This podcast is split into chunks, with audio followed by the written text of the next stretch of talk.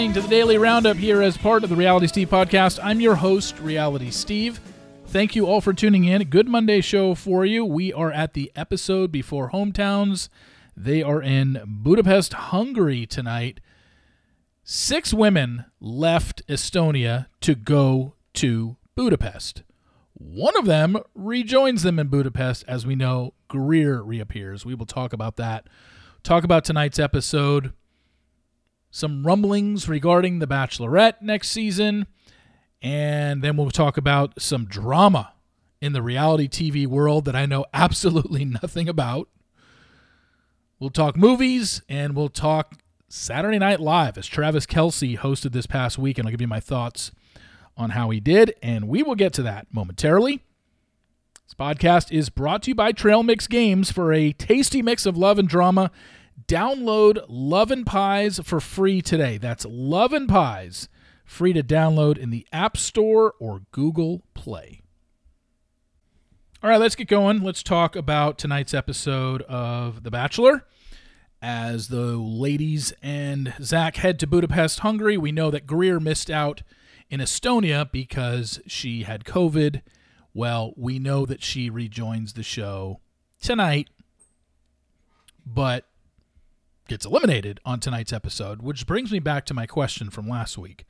And apparently it did get answered on podcasts where Logan was on a podcast and basically said because they were so late in the game on Gabby's season, they asked Gabby, Do you want Logan to stick around? And because she didn't see a long term future with Logan, that's why when he got COVID, he was just let go from the show and not allowed to return since they were deep into the process. Well, it's the same exact thing here with Greer. They are deep into the process. She leaves in episode six. Episode seven, we know, is the episode right before Hometowns. So I don't see the point of allowing Greer back on knowing that Zach was going to send her home tonight. Tell me the difference between not allowing Logan back on the show because Gabby was further into her, uh, deep into her run as the Bachelorette. She already knew who she wanted to take to overnights. She didn't see a future with Logan, so she cut him and said, "Don't bother coming." You know, she didn't say that in that tone, but he was not allowed back on the show because Gabby made a decision that she didn't see it long term with him. Okay, well, Greer comes back tonight and gets sent home the very same episode. So clearly, Zach didn't see it long term with Greer. And we all know that Zach knows tonight's episode is the episode before Hometown. So why even let her back on the show? What's the point? And it's the exact same situation as Logan. So I don't really see it. I'm not understanding it. I don't think I'll understand it after tonight airs because I don't know what happens other than she does get sent home tonight. But my guess is he's going to say that his relationships with the other women are stronger and they're further along than his relationship with Greer. I mean, what else could he say at this point? I don't think she does anything to piss him off or anything like that. And he's like, oh, you got to go. No, he's going to say, you know what? I just have stronger relationships with the other women. Well, he knew that before she was allowed back on the show in Budapest. So, yeah, that's kind of a head scratcher. I don't really understand it, but that's where we're at. Brooklyn has a one on one date tonight, and Zach eliminates her during the night portion over dinner. And Kat is the other one eliminated tonight since we know that Charity, Katie, Ariel, and Gabby are your final four. We've known that for months. And I've talked about this for the last week or so. You know my stance on Next Bachelorette. The show's stance on Next Bachelorette 18 of the 20 women who have become the Bachelorette finished in the top four of the Bachelor season they were on. They have never chosen a bachelorette of the 20 bachelorettes they've ever had. They've never chosen somebody outside the franchise. It's always been somebody who you have seen before on a season of The Bachelor. And if we're getting specific, 17 of those 20 came from the season that had just aired. Now, in the early days of The Bachelorette, there was not always a Bachelorette season right after a Bachelor season. So in the early seasons, I don't want to say it's the season that just aired, but it was somebody that was on a previous season. They were just named later on, maybe that calendar year or whatnot. I don't see that changing. I've said it for two weeks now. They've already chosen their bachelorette. I'm starting to hear rumblings, but obviously I don't want to throw a name out there right now because it's just, I, need more confirmation, just like I always do. But things that I say always get taken as fact when even if I lay it out there and and set it up with, hey, this is what I'm hearing if I were to say uh, a name that I'm hearing, it would immediately turn into Reality Steve says so and so is the Bachelorette. And the other thing about Bachelorette, as we know, is this show has the ability to change at the last minute. And that's not me just trying to cover all my bases. I just know the name I'm hearing the most right now. And I don't want to say it just yet, but I know this show is capable of changing things at the last minute and keeping a lot of options out there. Multiple women signing contracts to be the bachelorette. We know this is how this works because when they make their announcement, they're ready to go right into filming. So when I hear that, you know, somebody is definitely in the running and has signed a contract, it's like, okay, well, they're definitely a a finalist, but this is something that you know, I the last few seasons I've told you beforehand who it was going to be. Um, I was the first person out there to tell you it was going to be Zach. I was, well, I, I didn't know about Rachel and Gabby, although if you look at my text messages in the commercial break right before they announced it, I was like, okay, they're announcing them both because they're literally sitting right next to each other in the audience. They're not giving it to one over the other. That makes no sense. Um, but it's really the one spoiler that this show has the ability to keep for a fairly long time because they have multiple options. You know, once you shoot your show, you can't go back and change anything. They're not going back, especially after they leave the country that's why I always try and find out at the end of filming, well, what happened in Thailand? Who did Zach get engaged to there? What happened? And I was able to find out what happened in Thailand because if the spoiler gets out, like it did last week or uh, two weeks ago when I said Zach and Katie, the show isn't going to be like, oh, we got to do something to throw them off. Not, they're not going to fly the whole crew back to Thailand three months later uh, to film something that doesn't even matter.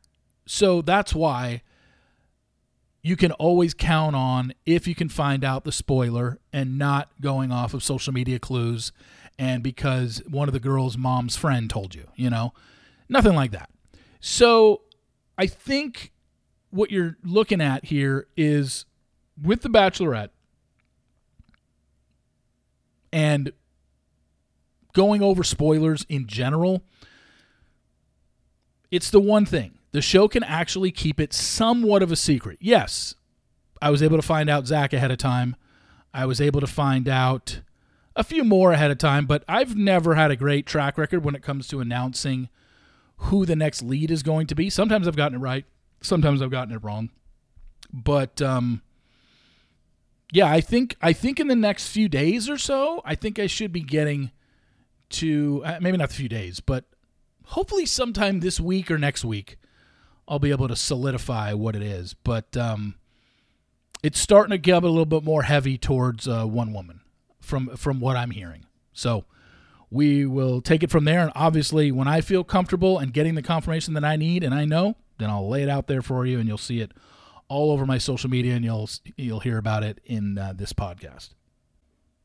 And if you didn't read last week or hear on the daily roundup, the schedule is set for the rest of the season. Tonight is Budapest in Hungary, episode before hometowns. Next Monday, the 13th, is hometown dates. The, the next night, Tuesday, the 14th, is going to be when they're going to air the Women Tell All, which makes all the sense in the world because the final three women were not at the Women Tell All Ariel, Gabby, and Katie. Charity was because you're going to see her leave the show the night before at hometown dates.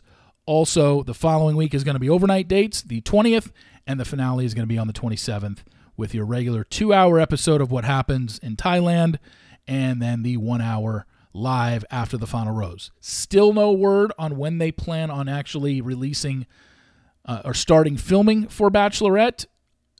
Originally, back in late January, early February, I heard the weekend of March 17th to 19th, but now to me, that does not make sense because they've never started filming The Bachelorette before The Bachelor stopped airing. It's always been the week that The Bachelor is done airing. So that's my guess. Again, I don't know why they would start it earlier. Is it possible? Sure, anything's possible.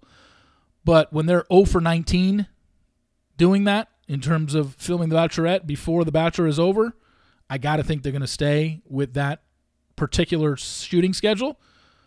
But this is also the first time in 15 seasons that The Bachelor did not air in the first Monday in January, and it didn't start till the 27th of January and it's not ending until the 27th of March. So we'll see. We'll see what happens. Okay, some reality television drama that I said in the open I know absolutely nothing about, but I'm trying. Although I, I don't think it's possible for me to catch up on everything because I noticed this weekend when I was scrolling through TikTok, literally every third TikTok that I came across was talking about the Vanderpump Rules drama and Schwartz and Sandy and Ariana and Raquel. And for a guy who's never watched five seconds of Vanderpump Rules, I only know the names because of what I see on Us Weekly, People. I, I see the headlines. I know these people's names. Um, Tom Schwartz, right? Tom. Uh, the two Toms. Ariana, Raquel, Scheana Shay. I just know the names. And, you know, Tom Schwartz, Tom Sandoval. I don't know Ariana's last name. I forget Ra- Raquel's last name. And I've lost track. I literally called a friend yesterday and said, look, here's what I want you to do right now over the phone. Summarize the Vanderpump Rules drama to me as if I know absolutely nothing, which I don't other than names. I don't know who's ever been with who. I don't know who's ever been engaged to who. I don't know who's lived with who. And this person then proceeded to tell me, and I'm like, okay, I just, I, this is so confusing. So I don't know what's going on. I know a lot of you probably do if you watch that show and you're following it. But man, does this seem messy? I mean, we're talking messy, messy. This isn't just, oh, some guy had a girlfriend and he cheated on her. Like, no, there's been engagements that have ended because of this. There has been six, seven month affairs that have been happening that people are just finding out about now. Nude videos are being caught on dudes' phones. I mean, this is a big deal in Vanderpump Rules world. For me, it's hot gossip, I guess. But when you know none of the characters, other than the pictures you see on people.com or usmagazine.com. I'm like, okay, but I don't know who's with who. And if you are following this, I'm sure you're enthralled by all of it. I mean, look, it sounds interesting. It sounds very gossipy. And if you're a fan of Vanderpump Rules and you've watched every season of that show, I'm sure you're absolutely loving this. But man, this is confusing. I was even sent a link that had a timeline of everything, and I literally my eyes went cross-eyed trying to read all this stuff. So, yeah, I, I, I can't even begin to fathom exactly what this is all about, how it's going to end up, whatever the case may be. But if you're a fan of Vanderpump Rules and that whole scene, by all means, I'm sure you're having a great last week of gossip. Let's talk a little movies. This past weekend, Creed 3 won the box office, bringing in $58.6 million, which is a good opening weekend, especially in the Creed franchise, considering the first Creed movie only drew, hmm, what was it? Uh, 29.6 million and Creed 2 opened at 35.5 million. So for this to get almost 60 million is really big. And you think Jonathan Majors had a good weekend? Jonathan Majors plays Creed's nemesis in Creed 3. Jonathan Majors is also the new big bad guy in the MCU movies.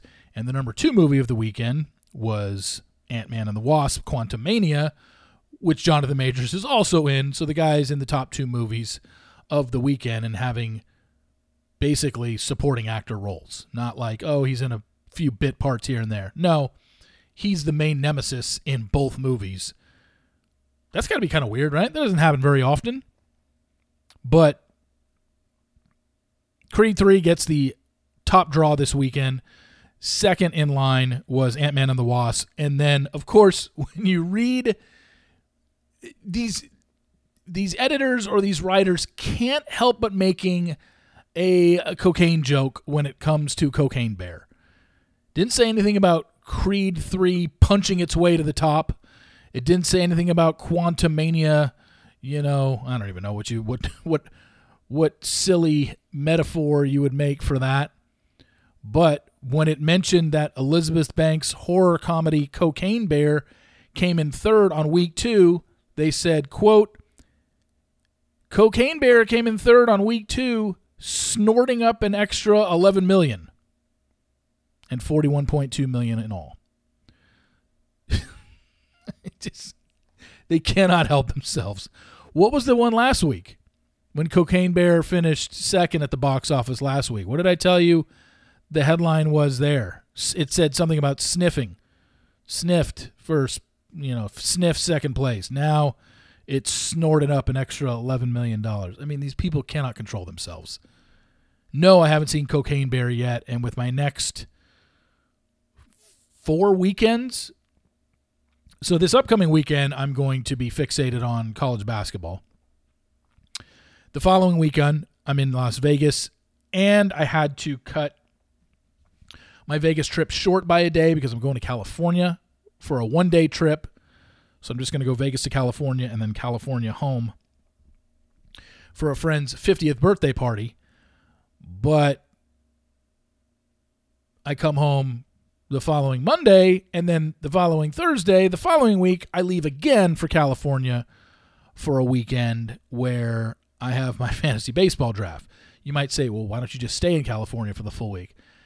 With the podcast the way it is now and doing 11 a week, I have to be home to record podcasts. It just, I haven't figured it out yet on the road, especially with a guest. Now, I'm going to be, I'm going to have to do the daily roundup and the sports daily on let's see well i leave on wednesday on two in two weeks i leave on wednesday so thursday and fridays shows will be recorded on my phone the following week it'll just be friday's show will be recorded on my shows will be recorded on my phone so yeah the rest of march I am just swamped. And gosh, I'm, I just realized I'm less than three weeks away from Taylor Swift. March 31st, AT&T Stadium. My gosh. Busy, busy March, to, to say the least. But anyway, where was I? Oh, yeah. Cocaine Bear sniffed up $11 million. Oh, sorry. Snorted up $11 million this past weekend at the box office. And they've now reached a total of $41.2 million domestically. Elizabeth Banks directed Cocaine Bear. So if you're thinking that this is just oh, it's a bunch of no-name actors and actually no, I'd say Elizabeth Banks is a pretty big name in Hollywood, and the fact that she took this project and decided to direct it, good on her. And finally, going to talk about Saturday Night Live this past weekend.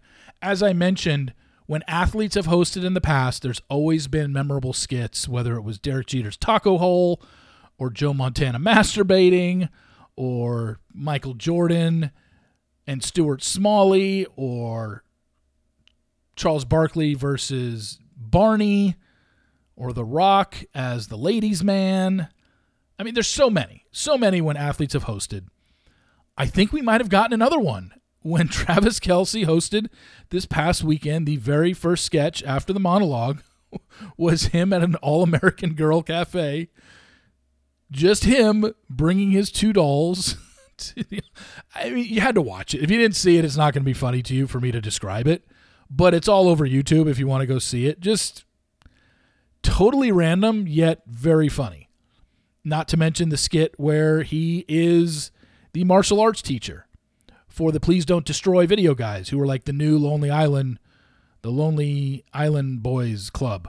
They're like the new the threesome of those guys that do video shorts. Those guys are very very talented and very funny. And the one they did this week was just as funny uh, with Travis Kelce as uh, an instructor. But some really good sketches this week. Travis Kelce obviously is a very much a ham, loves to play it up for the cameras, but I thought he did a great job. But That that All American Cafe skit was was really funny.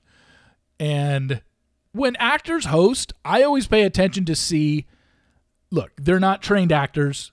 They're not going to memorize everything. Sometimes you can clearly see them reading off of the cue cards. I get it.